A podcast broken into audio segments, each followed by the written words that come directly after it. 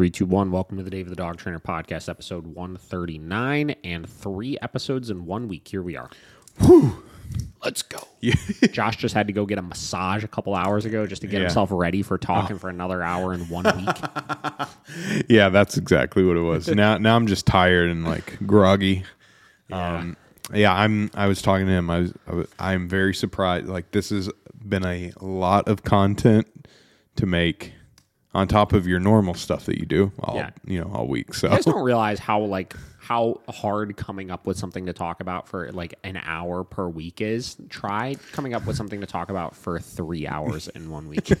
yeah, It's a lot. it's it's insane. Yeah, I, I, your vocal cords all right over there. You Vocal, feel? vocal cords are just fine. Right. Yeah, yeah, yeah. You should be a singer. So, so the first two that we did that have come out already. So 137 is out. 138 will be coming out. Um, they were kind of Q and A episodes, right? So Yeah. we we did some some staff feedback on things. We shared some client successes. We reviewed a little. Little, little hate video that came out about us. Talked about that a little bit. Yep. Uh, and man, I've been sitting around for the last couple hours thinking about what the hell are we going to talk about today. I was literally just sitting outside, just like going through my phone, looking up freaking blog posts. I was like, this, that. I was like, because I, I've pretty much exhausted my things from the week that I can talk about in the last two episodes. Yeah. So I was looking, and you know, blog posts led me to certain books that I had, and then I'm looking at my bookshelf, and I had this book, um, Jan Fennell's The Dog Listener, and and I've never picked up this book. I bought this book maybe three or four months ago because I think a listener on YouTube commented saying you got to read this book. Okay. it's a good book, right? Yeah. I don't know who the person was that said it. I had never heard of the book before. I had never heard of Jan Fennell in general. Okay. right? Uh, but this book has been sitting on my shelf. So I picked it up. I was like, I wonder if, you know, obviously I've never read it before, so I didn't know exactly where to dive into. I was like, I wonder if this will make a good book to to read. And and I don't know why I was under the assumption, just by the looks of the book, that it was going to be like a her life story and maybe some tips and tricks on on, on dogs, but it was going to be more like Cesar's like uh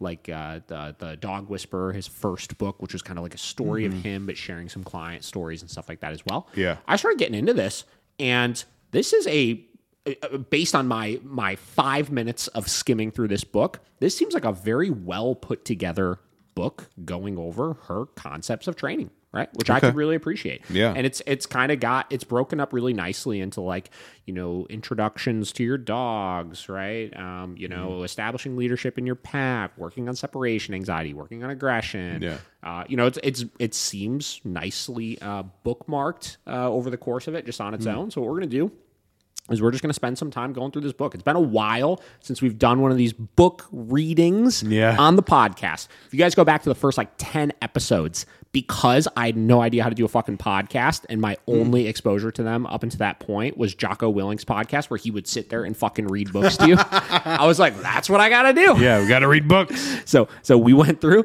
and we read books obviously. So uh so we're gonna do that today. I think it'll be fun. I don't got a whole lot to talk about. So what we're gonna do is we're gonna do a little learning together on jan fennell and uh, i read like the first like three pages of this chapter um, just earlier just to make sure it was something i wanted to Talk about talk about and read and and it seems pretty cool right All right. so we're going to start with here we're going to start at chapter 6 of this book the book is called the dog listener this book was published the first time in 2000 right Wow, okay. uh, jan fennell i think she's british or, or something like that uh, if i'm not mistaken uh, she got a nice picture of her just in the mountains in the fields looks like fucking the sound of music or something with does, her and her kind of. dogs you Yeah. know?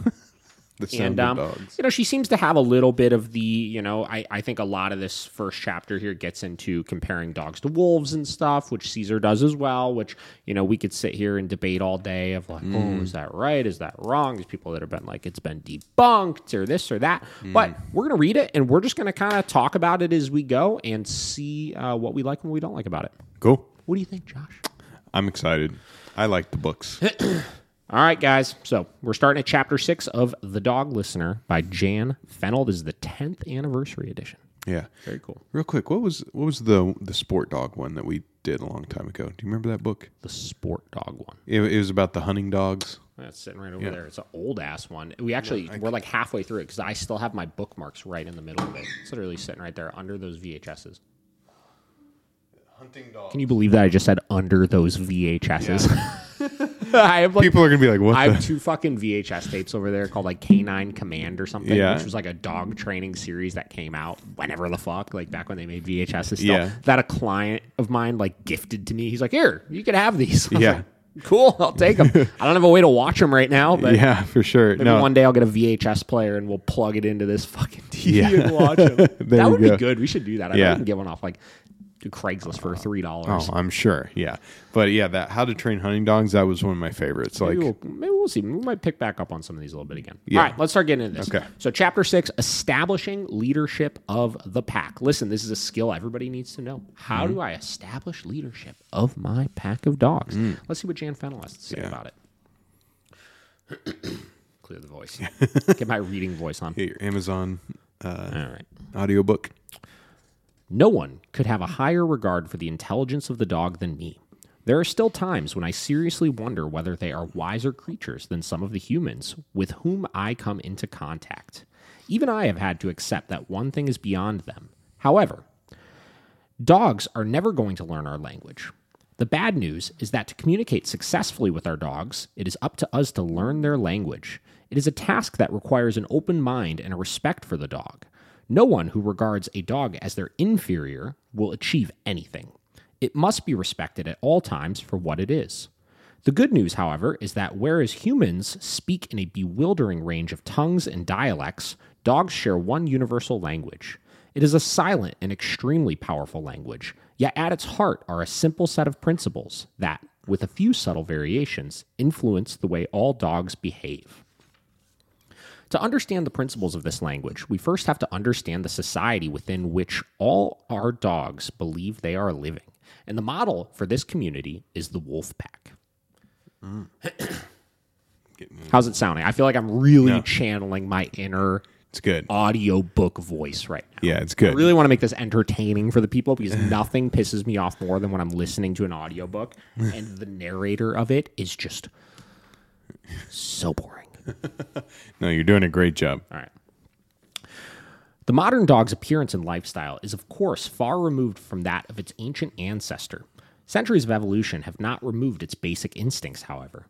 The dog may have been taken out of the wolf pack, but the instincts of the wolf pack have not been taken out of the dog. Two immensely powerful forces guide the life of a wolf pack. The first is its instinct for survival, the second is its instinct for reproduction. The means it has evolved to guarantee these ends is a hierarchical system as strict and successful as any in the animal world. Every wolf pack is made up of leaders and subordinates, and at the head of every pack's pecking order are the ultimate rulers, the alpha pair. As the strongest, healthiest, most intelligent, and most experienced members of the pack, it is the alpha pair's job to ensure its survival.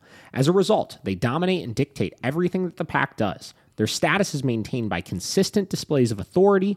Underlining this, the alpha pair are the only members of the pack who breed. As humans, we have, of course, developed along different, what we would like to believe are more democratic lines. Yet sometimes I wonder whether it is we rather than the dogs who took the wrong turn. How much trust can we really place in our leaders?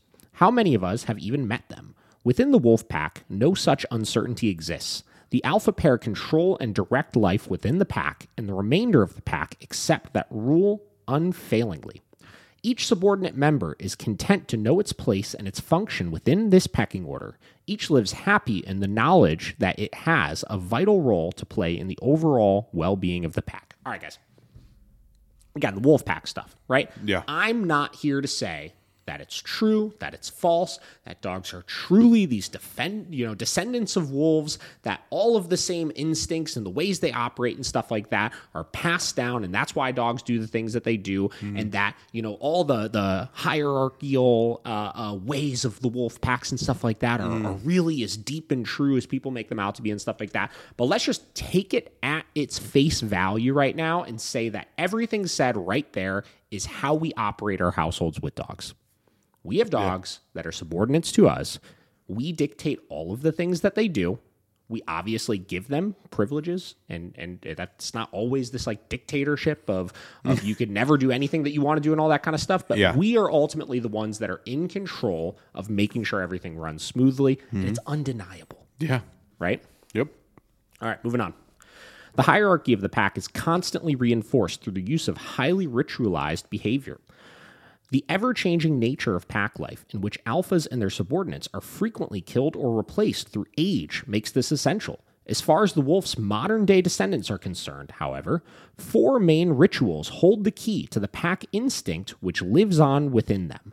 They are central to all that will follow. Okay, let's talk about that paragraph for a second here. How many people out there? I could I could just say I've, I've known dozens of clients that have been in this situation before who they themselves as the owner of the dogs are not in control of anything. They have a pack of two or three dogs and when one starts to get older or one dies mm-hmm. fighting starts happening. You may have lived together peacefully and harmoniously with these dogs for five, six, seven, eight, nine, ten years. Mm. But as one gets sick, weak, and older or dies, that hierarchy gets shift. Again, another thing. I'm not saying it's a hundred percent directly correlated, and that's the way it works all the time, forever and ever. Yeah. But that is an undeniable thing that we have seen many, many, many times before. Yep. It is no surprise to discover the alpha pair are at their most dominant during hunting and feeding times. Food, after all, represents the pack's most fundamental need. Its very survival depends on it. As the strongest, most experienced, and intelligent members of the pack, the alpha pair take the lead during the search for new hunting grounds. When prey is spotted, they lead the chase and direct the kill. The alpha pair's status of the pack's key decision makers is never more in evidence than during this process. The wolf's prey can range from mice to buffalo, from elk to moose. A pack may spend hours stalking, cornering, and slaying its target, covering as far as 50 miles at a time. The organization of this operation requires a combination of determination, tactics, and management skills. It is the alpha pair's job to provide this leadership. It is the job of the subordinates to follow and provide support. When the kill has been made, the alpha pair gets absolute precedence when it comes to eating the carrion. The pack's survival depends on the remaining in peak physical condition, after all. Only when they are satisfied and signal their feed is over will the rest of the pack be permitted to eat, and then, according to the strict pecking order, with the senior subordinates, feasting first and juniors last. Back at the camp, the pups and babysitters will be fed by the hunter's regurgitation of their food. The order is absolute and unbreakable. A wolf will act aggressively towards any animal that attempts to eat before it. Even the fact that the pack contains its blood relatives will not stop the alpha attacking any animal that breaks with protocol and dares to jump the queue. The alpha pair repay the respect the pack bestows upon them with total responsibility for its welfare. Whenever danger threatens, it is once more the role of the alpha pair to protect the pack. This is the third situation in which the natural order of the pack is underlined. The alpha pair perform their leadership role unblinkingly and from the front. They will react to danger in one of three ways, selecting one of the three F's flight, freeze, or fight, and will run away, ignore the threat, or defend themselves. Whichever response the alpha pair select, the pack will again back up their leaders to the hilt. Hmm. okay, so let's talk about the feeding thing. This is where I would agree and disagree, right? Not that mm-hmm. there's a whole lot to necessarily agree and disagree with, but there are some old school trainers that get really, really crazy over like you have to eat before your dog, right? Seriously, that's like a that's like a common Really? old thing of like you know your dog your dog eats after After you. kind of thing. Okay. right? And I hear owners come in sometimes and tell me like, yeah, I make sure that my dog eats after me just so they see me as the alpha. That shit don't matter. Yeah. I'll tell you that flat out, that shit don't matter, right? But getting back to the pecking order, right? If your dog sees you as in control, right? Meaning you are the one that ultimately would resource guard things, right? Your dog will never resource guard things back to you, hmm. right? So let's look at it this way. Most situations where dogs will get themselves into trouble or start guarding are situations where we should actually be the one doing the guarding Yeah. right? Food, right? How many times do we see a dog that resource guards food that is extremely impulsive about taking any food that they want anywhere and everywhere, maybe in a non aggressive fashion, as opposed to how they might be over their food bowl. Mm-hmm. Meaning, maybe they get aggressive over their food bowl while they're eating, but in day to day life, they're constantly stealing shit off the counter or trying to snatch food out of your hand while you're sitting on the couch eating chips or, or mm-hmm. whatever the hell it may be, right? That is a situation where you should look at that where the roles are reversed, right? Mm-hmm. Your dog is resource guarding food from you. Why are you not resource guarding food from your dog? Mm-hmm. You get what I'm saying? Yeah, I get it. right? So, like, let's look at it this way: we could equate me sitting on the couch eating chips, and Yeah. my dog comes over to try to take them, and I tell him no and give him a firm correction for that. Mm-hmm. Yeah. That is the equivalent of me resource guarding my food to my dog, Yeah. Okay. right? Yeah. So flip the roles is basically Yeah, what I'm sure. saying, and look at all the situations where your dog is just taking resources from you, and you're allowing it, Mm-hmm. right? Start guarding your resources a little bit to your Yeah. dog, right? If you're struggling with resource guarding issues with your dog, right? Yeah. Uh, same with you know the affection side of things, right? Like, why is your dog resource guarding you towards other dogs? You should be resource guarding your dog from other dogs in situations, right? Et cetera, et cetera, et cetera. Yeah. Flip the script. Flip the script a little bit. The fourth key ritual is performed whenever a pack is reunited after being apart. As the pack reassembles, the alpha pair remove any confusion by reasserting their dominance via clear signals to the rest of the pack. The pair have their own personal space, a comfort zone, if you like, within which they operate. No other wolf is allowed to encroach into this space unless invited to do so. By rejecting or accepting the attention of other members who wish to enter their space, the alpha pair reestablishes their primacy in the pack without ever resorting to cruelty or violence. We may consider them to be pets, but our dogs still believe they are functioning members of a community that operates according to principles directly descended from the wolf pack. Whether its pack consists of itself and its owner, or a large family of humans and other animals, the dog believes it is part of the social grouping and a pecking order that must be adhered to at all times. What is more, all of the problems we encounter with our dogs are rooted in their belief that they, rather than us, their owners, are the leaders of their particular pack. Again, mm. they're the ones that guard, they're the ones that solicit the attention, mm-hmm. right? They're the ones that keep you out of their space when they don't want it, et cetera, et mm-hmm. cetera, et cetera. That's why I was using the Yeah. example of resource guarding. Is you know, yeah, like I would never tell somebody like, "Oh, resource guard your food from your dog." Yeah. Like, but if you really break it down and you want to look for these similarities of like, could this whole like wolf pack theory be actually accurate in the case of dogs? We could take many, many things we would do to have a healthy, balanced relationship with our dog and equate it into that, and it makes mm. a lot of sense. Yeah. In our modern society, we keep dogs as eternal puppies, feeding them and caring for them so they never have to fend for themselves. This is why dogs should never be given the responsibility of being alpha of a pack, as they will simply be unable to cope with the decisions they face. The responsibility puts immense pressure on them and leads to the behavioral problems I so often witness. Again, we always talk about dogs can't handle the responsibilities that we put on them, right? They're mm-hmm. not intelligent enough to be able to handle that, which is why we need to handle it for them to alleviate a lot of the stress that causes behavioral issues. Mm. In the course of the last few years, the many dogs I have worked with have suffered symptoms ranging from biting to barking to bicycle chasing. Yet in each and every case, the root of the problem lay in the dog's misplaced belief about its place within the pack. So in each and every case, I've started the same way by going through the process of Amichien bonding. I've never deviated once. It is absolutely fundamental. The bonding takes the form of four separate elements. Each correlates to the specific items I've identified. When the pack's hierarchy is established and underlined, on each occasion the dog is confronted with a question which we must answer on its behalf. Hmm. Here's four the four bullet points. When the pack reunites after separation, who is the boss now? When the pack is under attack or there is fear of danger, who is going to protect them? When the pack goes on a hunt, who is going to lead them? When the pack eats food, what order do they eat in? This is a holistic method of working. All four elements must take place in conjunction with each other, and they must be repeated constantly, day in, day out. The dog must, in effect, be blitzed with signals. It needs to learn that it is not its responsibility to look after its owner, what it is not its job to care for the house, that all it has to do is sit back and lead a comfortable and enjoyable life. It is a mantra that must be repeated over and over again. Only then will a dog get the message that it is no longer in charge.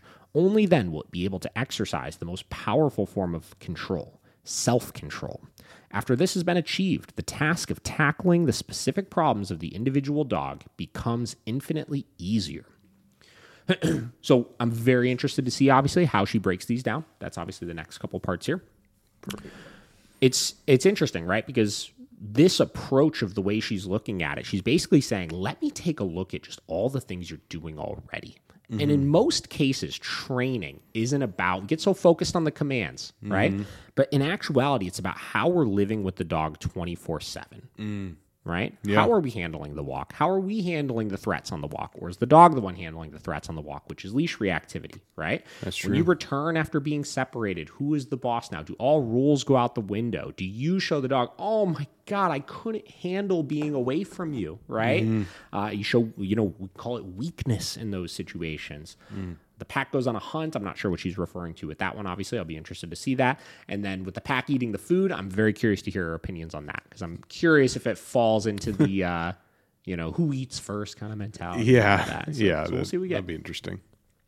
All right, so here's the first one reuniting the five minute rule. So before I even read this, I, I I'm just gonna throw out there the thing I always coach my uh, my clients on, which is when I come home, I have a pretty strict policy of generally five to ten minutes of not interacting with the dogs. Right? Mm. I've done this forever and ever. I always say I'm okay with my dogs being excited to see me, but by nurturing that excitement, you create this frantic obsession over you when you get home. Mm. Or if you could just go five to ten minutes of just ignoring your dog when you walk in the house, that doesn't mean like don't let them out of their crate. That means let them out, but ignore them. Take them out to go to the bathroom, but I'm not interacting with you. Go to the bathroom, and then I'm gonna get my shit together. Yeah. Get myself something to drink. Take my shoes off. Take my coat off. Stuff mm-hmm. like that. If you could just do that one thing in like two to four weeks of implementing that consistently every single day, you're going to notice such an absolute massive change in Yeah. how your dog acts and their overall self confidence, confidence, and respect once you get home. Mm. So let's read it. the first requirement of Amichien bonding. I don't know what that word is. Mission. A M I C H I E N. Oh, that, Dunno. don't know. Is to establish leadership during day to day life at home. To do this involves tackling those moments when the dog and its owners are reunited after a separation. Most people imagine these reunions happen on a handful of occasions each day when they go out to work or to the shops, for instance. In fact, the act of separation occurs on countless occasions every day. Hmm. Throughout all that is to follow, the dog should be seen not as a lovable domestic pet, but as a deeply protective, fiercely loyal leader of a wolf pack. So, hmm. regardless of whether its owner leaves the house or simply leaves the room to go to the garden or the bathroom, the dog sees it as an instance of a charge or child leaving its protective custody. While the human probably knows how long they will be absent, the dog does not. As far as it is concerned, its charge may never return, and it may never see them again. So, whether they are away for eight hours or eight seconds, the moment the charge reappears, the dog will go through a ritual aimed at reestablishing establishing its leadership. To readdress this, the owner must begin displaying the behavior of the leader, and the first steps to establish that leadership is learning to ignore the dog. What a powerful skill Yeah. to learn with your animals. Yeah. Some That's people are absolutely incapable of Oh, yeah. ignoring their dog. We see it all the time. I Yeah. mean, I used to do like when I did a lot of like consults and stuff with people, I would talk to them and just curiously, I would just watch and watch and watch. And over the course of an hour long consult, if the dog was within an arm's reach, they were touching the dog Mm. the entire they couldn't they physically could not stop Yeah. and the second i made them aware of it they weren't even aware they were doing it and then when they went to go stop doing it the dog freaked the fuck out absolute panic they're so Mm. Used to that constant interaction they stopped and it's like oh my god what are you doing keep petting me what's Yeah. going on right I'm here. I'm here. the more you could practice just ignoring your dog man mhm again massive changes Oh yeah. All dogs go through different rituals when they are reunited with their owners. They may start leaping around or barking, licking, or bringing in toys. Whatever they do, it is crucial that the owner turns a blind eye, that he or she pretends it is not happening. Failure to do this means the dog has been acknowledged or paid homage to, that its behavior has succeeded in getting attention, and the dog has achieved what it wants. Its primacy has been confirmed. Even by turning around and saying, Stop it, an owner is allowing a dog to achieve its aim. The key to this, then, is that the dog must not be engaged with in any way. By this, I mean no eye contact, no conversation, no touching, unless it is gently push the dog away. The owner must do nothing. As Cesar Millan would say, no touch, no talk, no eye contact. it's true. Listen, the man has brought some. uh, You know, Yeah. again, we could debate if you like him or hate him, but he's brought some big things to the table. And I'll tell you that: no touch, no talk, no eye contact. It just flows off the tongue when you say it. Yeah, you know, it does. just hits every nail on the head of what you should stop doing right now. Yeah. you know, I also like that uh, she said exactly what you predicted. yeah, By the way. exactly. Now, I like how she went so far as to say. A lot of people look at it as just when you leave the house and come home, which frankly, when I coach clients through it, that's what I coach them through, Mm-hmm. you know? But she was even referencing going out in the backyard, go to take out the trash, Mm-hmm. right? Go to the bathroom. Like gaining leverage over any of those situations can really, really go a long way. Yeah. That's that's smart. I like that. Uh, no matter how agitated or aggressive the dog is, it will at some point decide to bring this ritual to an end and walk away. It's because the behavior is no longer getting reinforced. Mm-hmm. Reinforcement goes away, behavior goes away. Mm-hmm. Getting to the science, the quadrant of learning we're using is negative punishment. We are mm. removing attention to decrease in unwanted behavior. Removing something the dog perceives as reinforcing. It must be reinforcing. Mm-hmm. No matter how agitated or aggressive the dog is, it will at some point decide to bring this ritual to an end and walk away. In most cases, the dog will probably take a brief time out to evaluate what has happened. It may very well return and go through the same repertoire again. If it does, ignore it. What is happening is that the dog is sensing a fundamental change in its environment. Each time its leader, or each time it returns, it does so trying to spot a chink in the aspiring new leader's armor. I have seen dogs go through the same ritual a dozen times before giving up. Each time the performance becomes more and more muted. By the end, their bark may be barely audible. Hmm. the key thing to remember is that nothing can happen until this repertoire is over. Any attempt to get the dog to cooperate with you before then will be futile. The dog will signal that its resistance is over by relaxing or walking off somewhere and laying down. It is the first indication owners get that the dog is seeing them and their relationship in a new light. The dog's deferral reflects a new respect for the owner's space. The process is far from over, but an important breakthrough has been made. I talk a lot about it's these springs, man. Sorry, that one guy's gonna be mad at us now. Yeah, like, Quit fucking with the microphone. Don't touch the microphone. Sorry.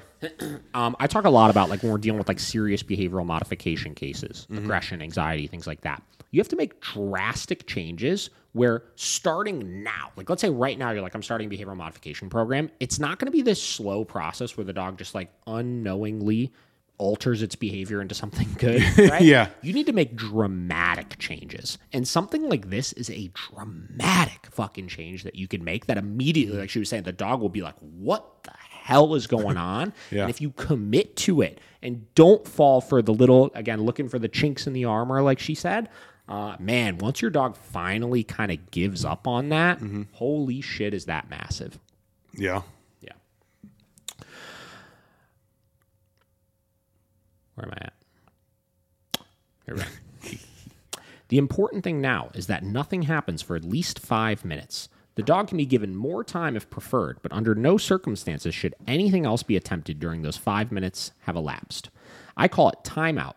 During this time, the owner should just carry on with their normal routine. Some get impatient, so I tell them if they could think of nothing else, they should pop into the kitchen and make a cup of tea or coffee, as that usually eats up the time.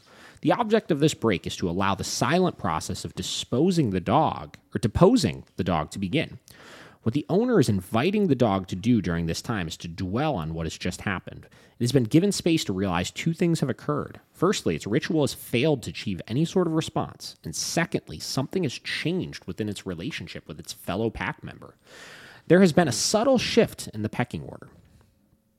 Some dogs are quicker on the uptake than others. In some instances, it may take less time. In other cases, it may take longer. In my experience, however, five minutes is generally long enough for this assimilation to take place.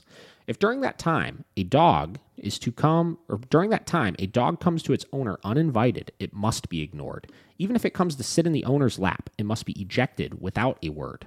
The dog must not be allowed to demand anything anymore. It can, of course, be a challenge, particularly with big physical dogs, but an owner must be steadfast. If an owner is standing and the dog comes at their body, they must block it with the body and turn away from the dog. If a dog jumps up, putting its front legs onto the owner's lap, the owner must silently put a hand on the dog's chest and push them down gently.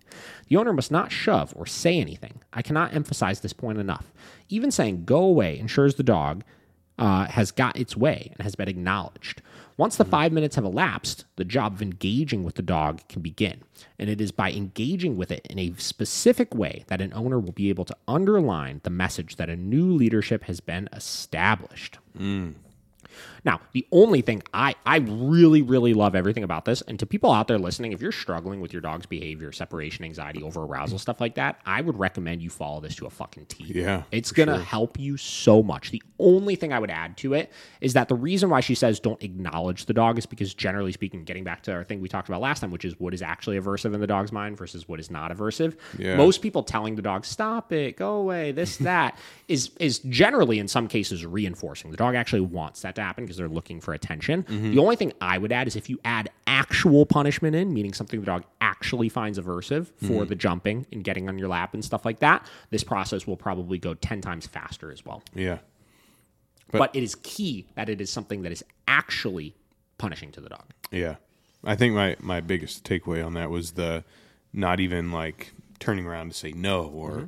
or not like zero acknowledgement. of the dog. Unless it's going to be followed by actual punishment, Yeah. Right? Yeah. But yeah, 100%. Yeah. That zero chink in the armor. Is that what she said? Yeah. Not giving in. Right? You have to outwill your dog. So many cases when we hear owners that are struggling with something, it's that they give up too fast because you're fighting such an ingrained habit. We did a, a virtual consult uh, yesterday with uh, a dog. Actually, the last two days. I've done two of them in the last two days to help get this person kind of on track with stuff. Mm-hmm. She just finished a boarding training. She lives like four hours away from us. Mm. And she got home, and her dog was still getting really reactive at the fence line. Was doing great with the commands, the walk was good, and this and that, but she couldn't get past this like fence issue with the dog. Okay. Right. So what we did is we set up a scenario where we put. So we set up uh, we set up uh, uh, the camera on Zoom. Obviously, we did two sessions. One working just on making sure all the commands and everything looked good, looked good. Next one we set up where we had her neighbor bring out the dog, right? And she's like, "I've tried this before. I tried correcting the dog. It didn't work. Whatever." Right. Yeah. So we had her recreate the situation, and sure as shit, she corrected the dog once or twice. Dog didn't give a fuck. I said, correct the dog again. She corrected the dog again. I said, correct the dog again. Corrected the dog again.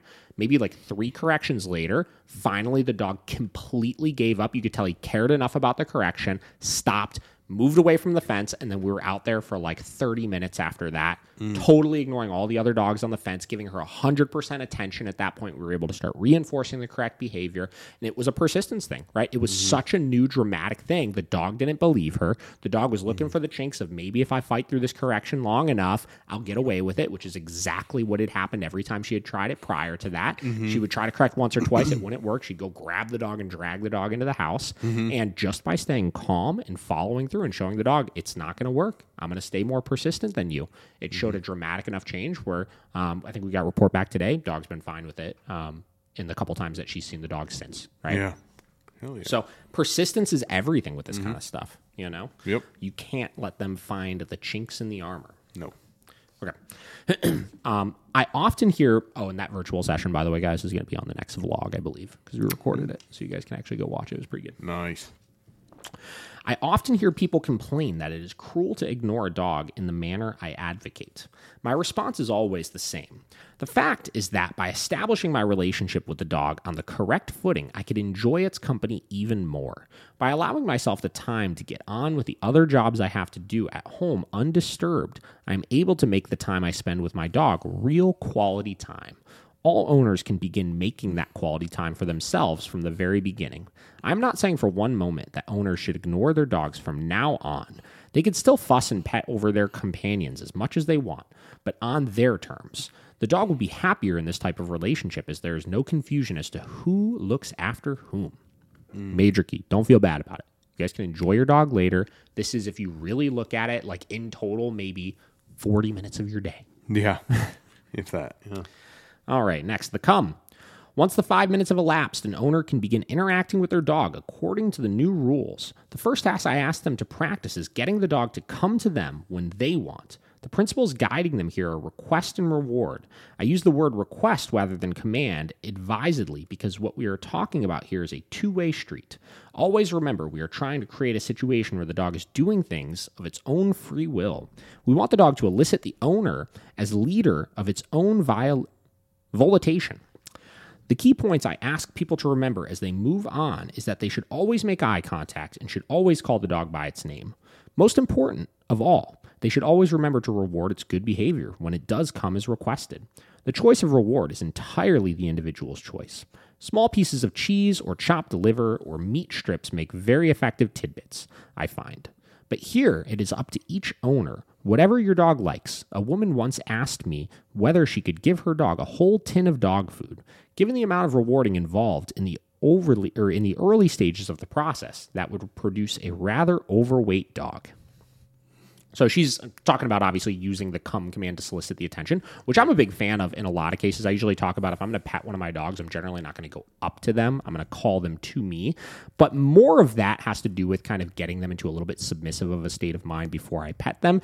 And also, giving them a little bit of an option, especially when it pertains to guests. If they don't want the interaction right now, right? If they're kind of staying away from a new person because they're stressed out about them or uncomfortable, I do want to give the dog a little bit of a choice in if they're uncomfortable staying away from those triggers. Mm.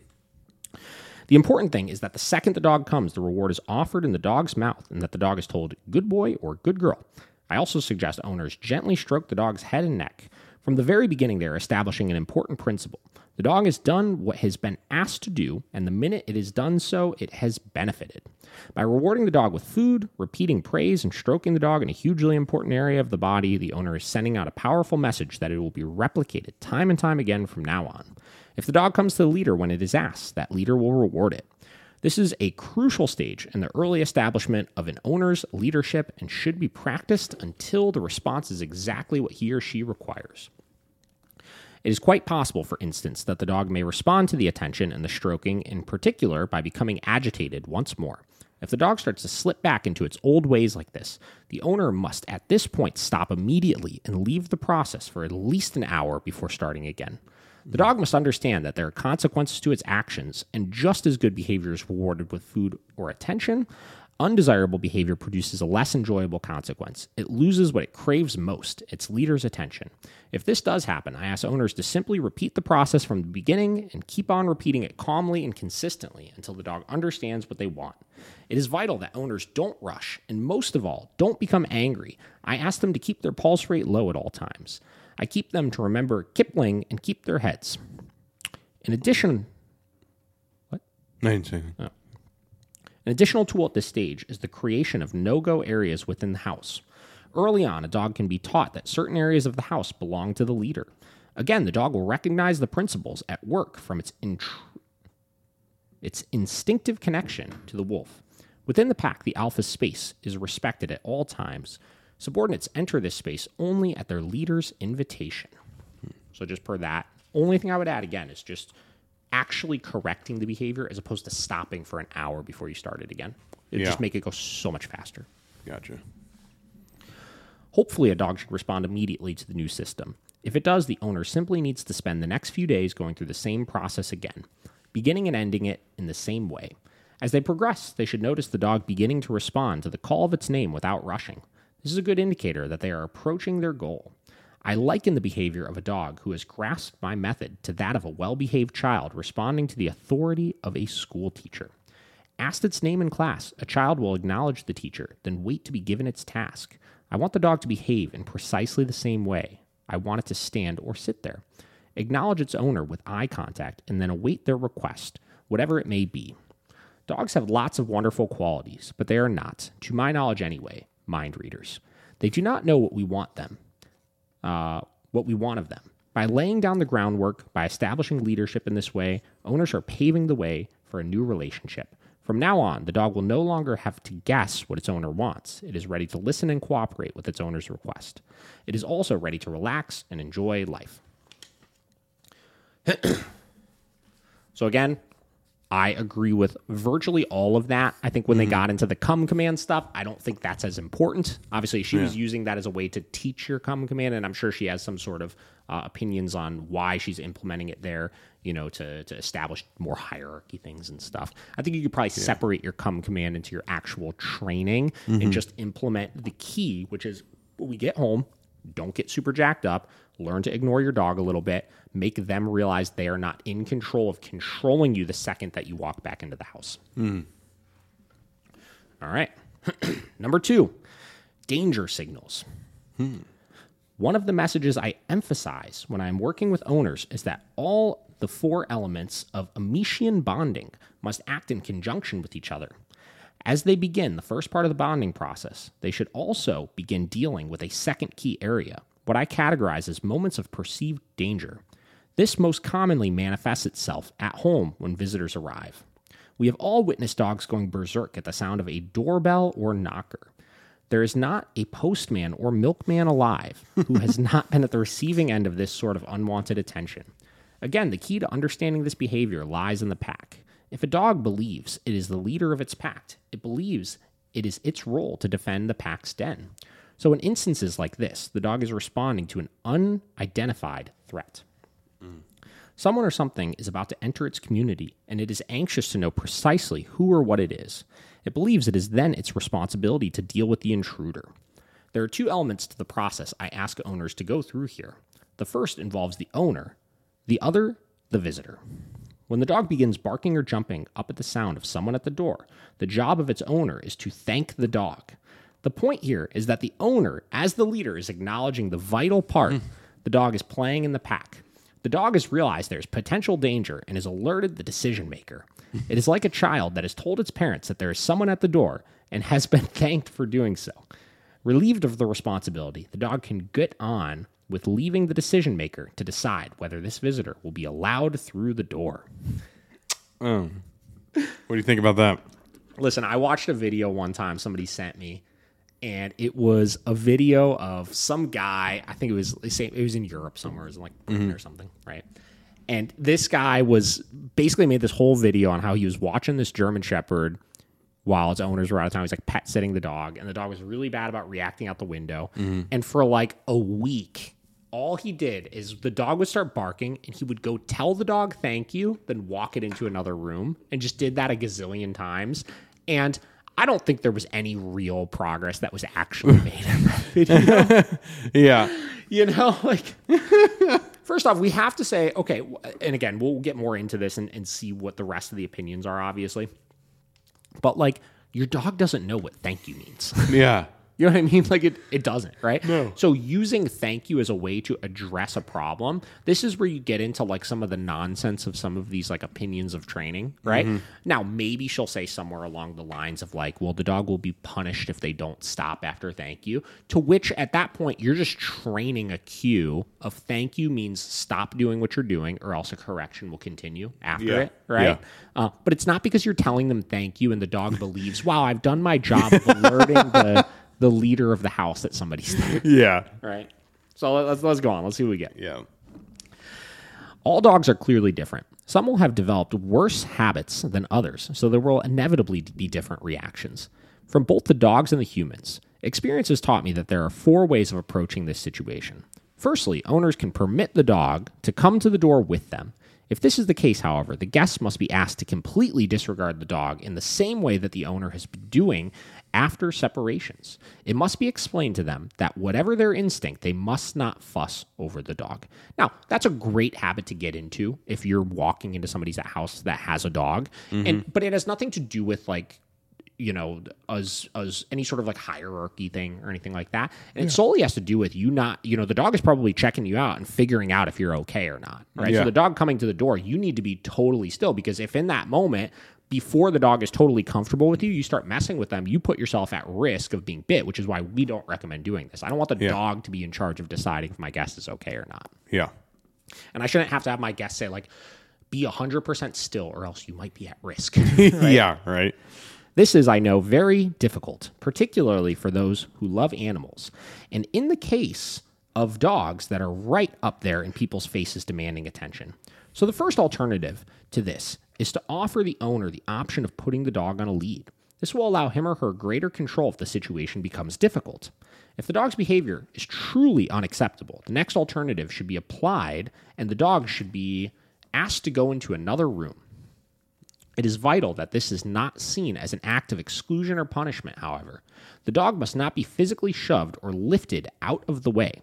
It should not be thrown out of the house into the garden, for instance. Throughout the process, I want the dog to be making positive associations with its behavior in certain situations, so this should be done according to the reward principles already established. The dog should be praised for recognition for recognizing the danger, then removed from the decision making process and given a favorable tidbit for cooperating. The door can then be shut so that it is out of the way temporarily. Okay, so basically, what you're doing is you're doing a redirecting process. You're trying to get the dog into a state of mind of guest coming over, predicting getting something in another room that they really, really want. Right. So it's a process of, uh, I- I suppose you can call it like counter conditioning, or or technically that would be classical conditioning. You're classically conditioning a guest coming over, meaning you go into a room and get something really fun, Yeah. which gets your attention a little bit off of the person coming in, which should hypothetically make you a little calmer. But Yeah. again, in practice, eh, questionable. We'll see. Yeah. By dealing with the situation in this way, the owner will create the time and space to tell the guest what is going on. The visitor can then be briefed to behave in the same way as is now the norm. Once this is understood, the dog can be safely let back in the living area. I always ask owners to be sure the dog does this without anyone speaking to them as they enter. If this happens, the dog should recognize the situation as normal and begin behaving as it has been. Mm-hmm. The fourth and final option for dealing with this area applies if a guest either doesn't believe in what the owner is doing or simply cannot understand it. Children, of course, are the most obvious example of the latter, and I will deal with them in detail in due course. In this case, it may be best to leave the dog in a separate room. This may be the best course of action, too, if you have friends and family who simply will not go along with the process. For most people, it is not worth falling out with friends and family over. Okay, so I agree to some extent with that last part of like, listen, if you got family members, we talk all the time that are just fucking idiots and like mm-hmm. don't follow any of the rules of your house, are constantly pestering your dog, you know, and it's, it's creating problems. Yeah, put your dogs away. Don't bring them Yeah. out. There's no reason to fight that fight then at that point. Now, my issue with this kind of method at this point is that you're solely dependent on your guest is the one that's actually training the dog.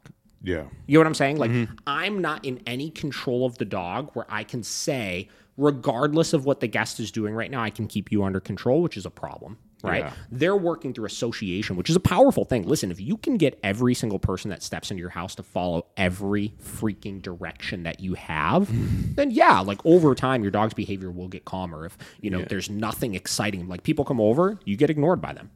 Right? Yeah. People come over, you get ignored by them, right? Yep. That will create a calmer dog over time. The mm. association will go from, oh my God, people come over and it's the greatest fucking thing in the world, to people come over and it doesn't really bother me a whole lot. Yeah. Right? But that's where training comes into play, right? When you have training established, you get the best of both worlds. And regardless of what your guest is doing, you could keep your dog under control, right? Mm-hmm. And then once you go to release them, you could then work on a little bit of the association side of things through holding your dog to a high standard of, hey, whatever they're doing, you have to behave in this way. But you also can coach your guests on like more appropriate behavior around them, but you're not contingent on them like potentially doing something wrong and screwing up all your training. Yeah. Uh, all right. In many ways, learning Amichien bonding is comparable to learning to drive a car. In time, the fundamental routines will become second nature. It will only be in challenging situations that owners will even need to think about the practices they are applying. For the most part, the knowledge will be stored away in the subconscious, a useful new skill that will add enormously to the enjoyment of the dog lover's life. No one, however, is allowed to drive the car without being shown where to find and how to operate basic controls such as the brakes, clutch, and accelerator. The next stage, an owner will, however, move on to is walking the dog. Before he or she is able to move out into the wider world, the owner must learn the basic skills required to exercise control in that world.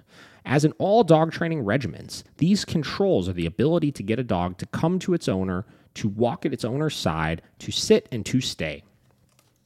There is, the old saying goes, no place like home.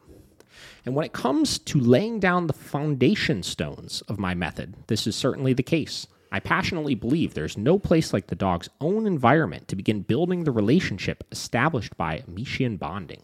So I ask that owners allow a fortnight at least to bring all the elements of my method together.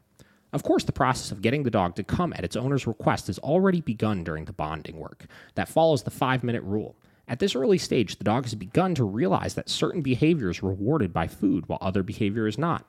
It quickly chooses the behavior that benefits it the most. This principle will remain central to every element of training at every stage.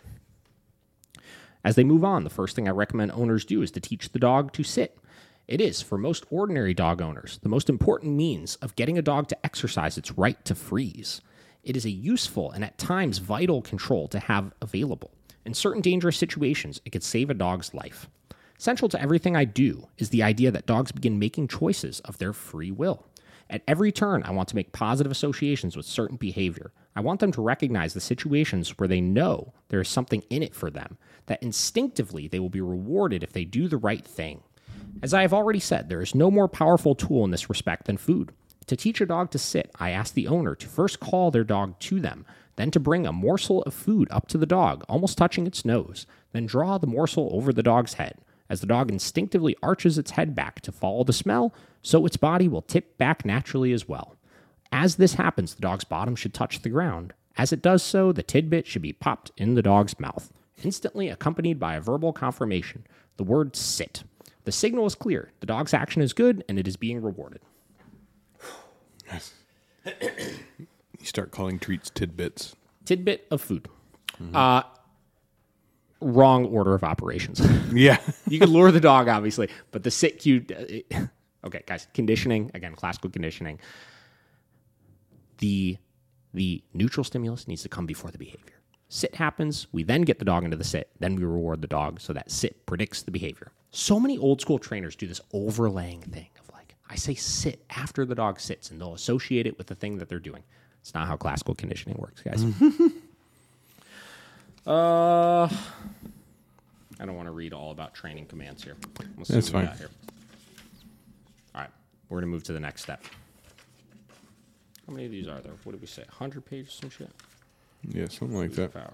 All right, so we're gonna move on to number three. So the, the rest of this is just teaching, um, you know, obviously teaching the different commands. Right? Yeah. So three, taking charge of the walk. The first disciplines, coming, sitting, and heel work, should in almost all cases take no more than a week. They provide the foundation for the next major area, going on a walk, which is equivalent in the dog's eyes to leading the pack on a hunt. People's walking habits will, of course, vary considerably. Some will only have the time to take their dogs for a short walk each morning and evening. Others will be free to go on long and frequent walks at any time of the day or night. My method is intended to fit into all lifestyles. Whatever the situation, the key to this element of the process is that owners take charge of the walk. By far, the easiest way for the owner to know if the walk is going according to plan is to ask themselves if they are happy and in control. Once more, calmness and consistency are crucial. The first task is to get the dog used to a lead.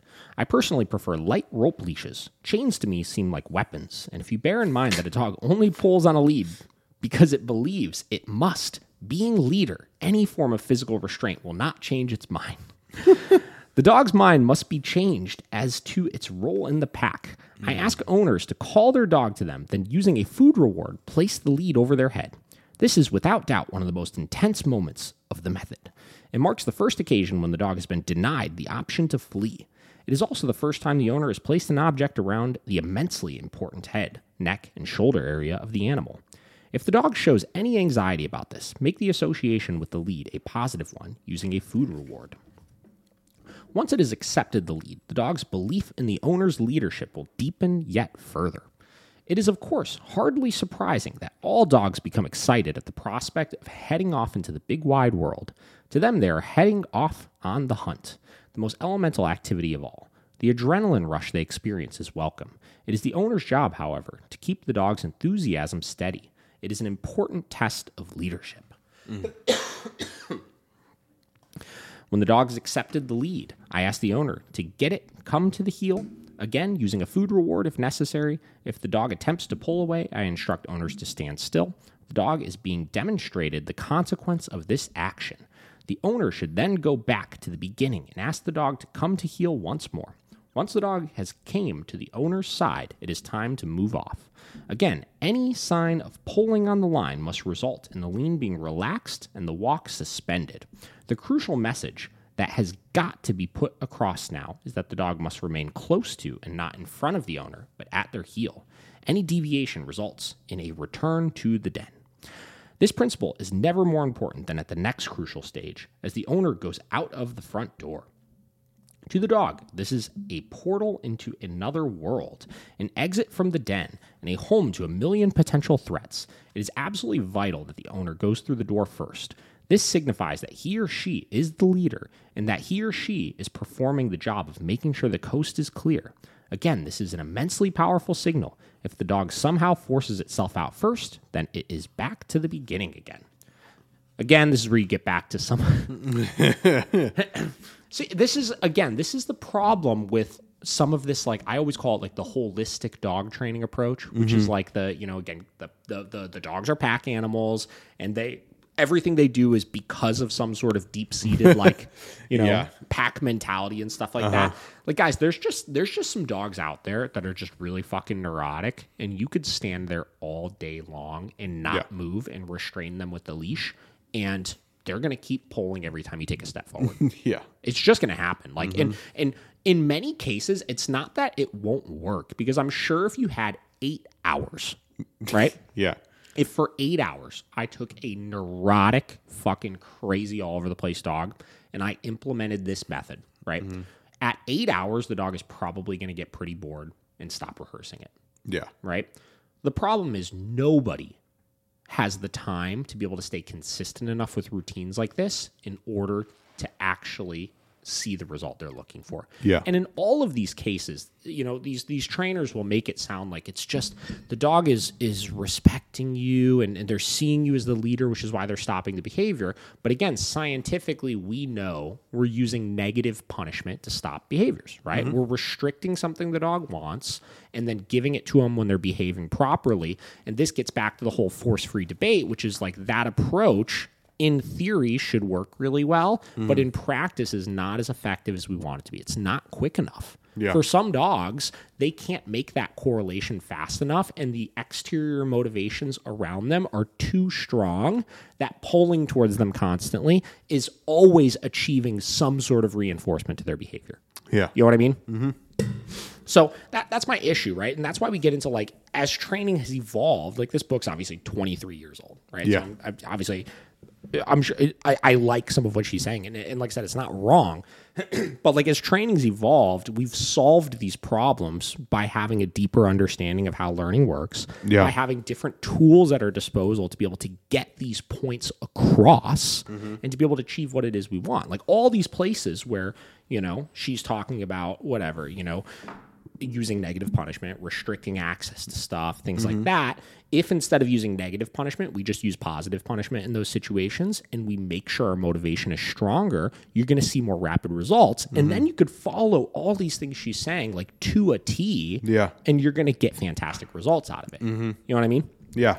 But like back then, 23 years ago, I mean, 23 years ago, I wasn't training dogs, right? But I'm assuming the training climate was much different. People weren't really Mm-hmm. using, you know, things like e-collars or pinch collars, or obviously they were using Yeah. choke chains, but you know, there was a different philosophy behind it. Yeah, for sure. You know, so that's kind of the issue with a, with a lot of this kind of stuff. You Yeah. know, so I don't know. I mean, Let's see what we got here. I think you're pretty. Yeah, I mean we're almost an hour in. We're gonna let's go ahead and we're gonna touch on the last part here because the rest of this just gets into you know teaching the walk, right? Which obviously we know how this principle works, right? Yeah. She believes dog needs to be following you, right? Mm-hmm. Basically, we're doing consistent drills, routines, or rituals, as she says, of mm-hmm. stopping and restricting access of continuing to go to eliminate pulling and get the dog following you. Yep. Not a flawed logic at mm-hmm. all, just not as effective as it could be. So, part number four here, we're going to jump right into is the last part of the chapter is food power. the controls applied in the wild by wolf packs are of course beyond us. Even if we wanted to, we are physically incapable of replicating the aggression and extraordinary body language with which the alpha exerts its leadership. Yet by adding a little human ingenuity and subtlety, I believe one of the most potent tools available to the alpha is available to us. Obtaining the power at feeding time is an immensely important element of Amichien bonding. For reasons that will be obvious, I call this element of the technique gesture eating. It is an element I ask people to apply for the first two weeks or so only, if at all possible. I prefer every human member of the family to participate. By acting as a team, this will allow them to communicate an immense amount of information and establish each of them at an upper level of the household's hierarchy.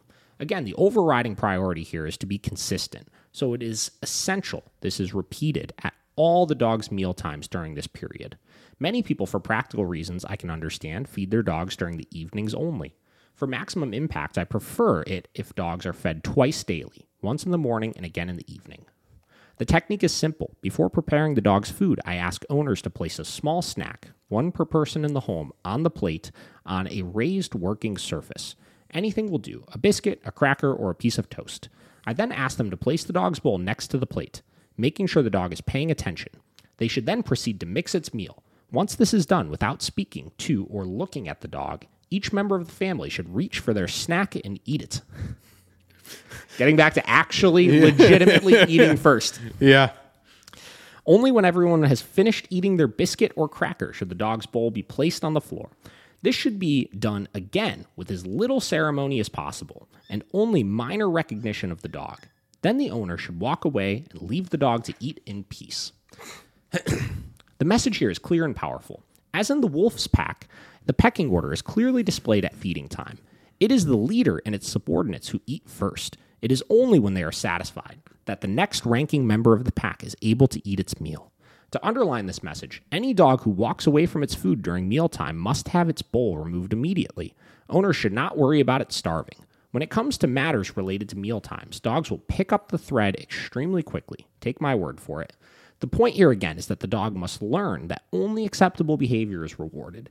It is the leader who dictates the terms under which food is distributed and eaten. If it does not adhere to the leader's rules at mealtime, it will miss its turn. Dogs are pack animals. They like to live in groups. I often say to people that two dogs are half the work of one. They do play together, they do amuse each other, and when the owner is absent, they provide company for each other. Whatever the domestic setup, however, it is important to remember that the dog regards the other animal, including the humans, that share its space as fellow members of the pack. We all need to live by the rules, and the dog is more willing to live by the rules than we are. The key to everything I do lies in establishing a set of rules that the dog will understand within the context of its pack. Once an owner has begun applying the four principles I have outlined here, it should take him or her around a fortnight to get their dog to digest these rules fully. Of course, no two pets are the same. The more damage the dog, the longer it takes. The more severe the behavior, the longer it takes. There is no place for fear or pain in my method, so my message is always the same be patient, be gentle, and it will happen. You uh, you pretty much hit her to a T on everything before you got into it. I- I'll tell you, when I first started, I think I had a little. Hi- I don't want to say higher of hopes. Like I thought, I thought it was going to be a little bit. I think there's going to be a little bit more of like useful information to it. And I think the first section, like talking about you know the the coming home, like that was the best chapter of them all. It hit the nail Yeah. on the head. The rest of it, not so much. Yeah. And then at the end, she gets into the we don't use fear or pain. It's like, but at the same time, like you're kind of living these like hierarchical rules of like, okay, cool. Like you're you're saying you're disciplining the dog for things by like removing stuff from them. But Yeah. like, well, what if that doesn't work? Yeah. What do you do then? You know what I mean? Yeah. And I feel like a lot of these old school trainers, man, like they're subtly using a lot more correction. Is like Cesar is kind of like that, right? Mm-hmm. He talks a lot about the human side of things and what not to do, which is very important. Yeah. But he doesn't talk as much about delivering corrections and stuff like that. He he, he kind of nices them over and interrupts mm-hmm. the dog and this and that. But in actuality, like you watch episodes of the Dog Whisperer and stuff like that, like dudes jabbing these dogs pretty good mm-hmm. for things they're not supposed to be doing. Yeah. you know um, where I'm not saying she's doing that, obviously, but a lot of these old school trainers kind of fall into that same realm of Yeah. stuff. Right. No, for sure.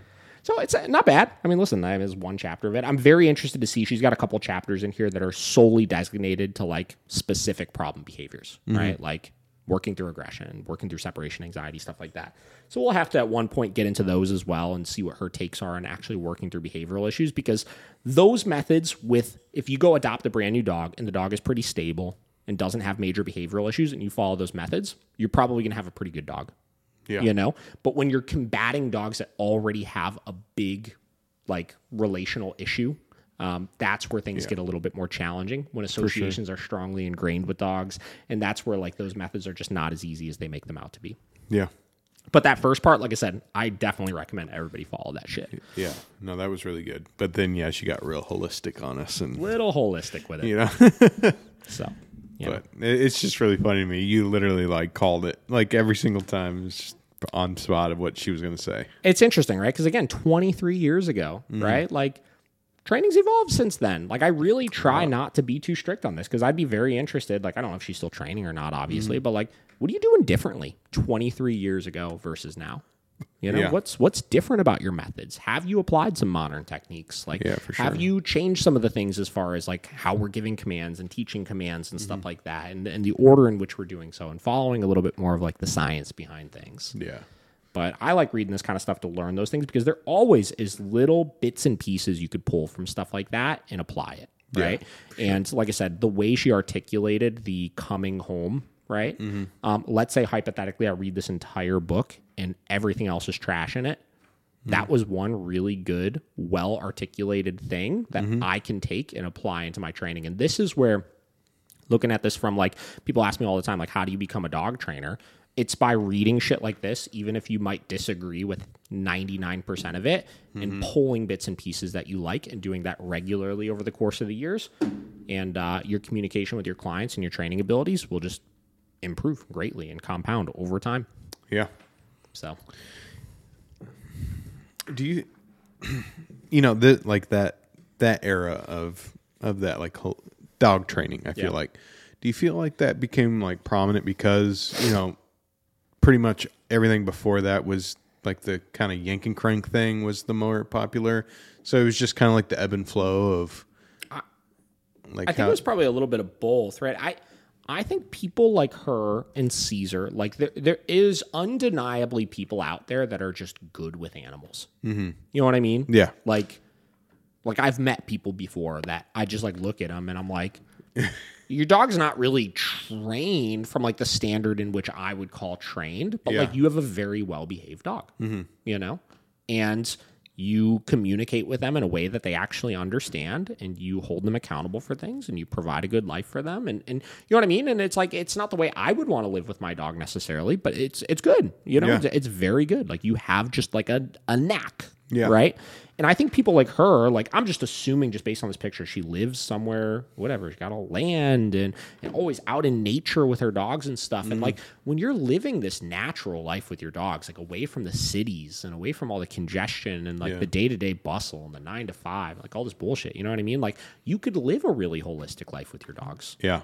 and i always tell people we should be striving for more of that like the more we can get our dogs to that generally the more balanced and well behaved behaved they'll be hmm. but as trainers especially modern day trainers i think like we just live in a different world Yeah. you know what I mean? Like, mm-hmm. if you live in, I use the example like downtown Manhattan or even like Cleveland. Cleveland's a big city, right? Like a lot of these methods, it's just not. It's not as conducive to your day to day needs. Like you can't just like stop every four seconds and have your dog just learn. Oh, we don't walk anymore because you were pulling and, and all of that, right? Like you can't just do that because when I walk out my front door, not here, but at the facility, there's so much stimuli going on around them that mm. that is just not going to be like punishing enough for them. Yeah. It's not, you know, and you got to kind of, you got to up the ante a little bit. You got to add more corrections and stuff like that into it. So I just think it's, they're just living different lives. Yeah. And they're naturally just good with dogs and they're trying to solve the problem that their clients are coming in with by teaching their clients to be more like them, which is mm-hmm. good and that's important. But those people that have that natural instinct, it's very difficult to get an average owner, especially one that's really struggling with their dog, to just evolve into that. It's true. So we kind of try to find the best of both worlds. Like, let's try to get you to like meet me halfway with this, and then we'll get the dog to meet us the other half of the way. Yep. So, Sounds good. all right, guys, we're gonna go hour and ten minutes. Not bad. Yeah. Um, you guys are gonna have entertainment for while I'm gone, and we will have a new episode up for you guys in like, or new f- filmed episode in like Yeah. two and a half weeks. Yep. All right, guys, we'll catch you next time. Yeah. Also, if you if you like the books, let us know. Yeah, You know. maybe we'll keep doing it. Yeah. All right. See you.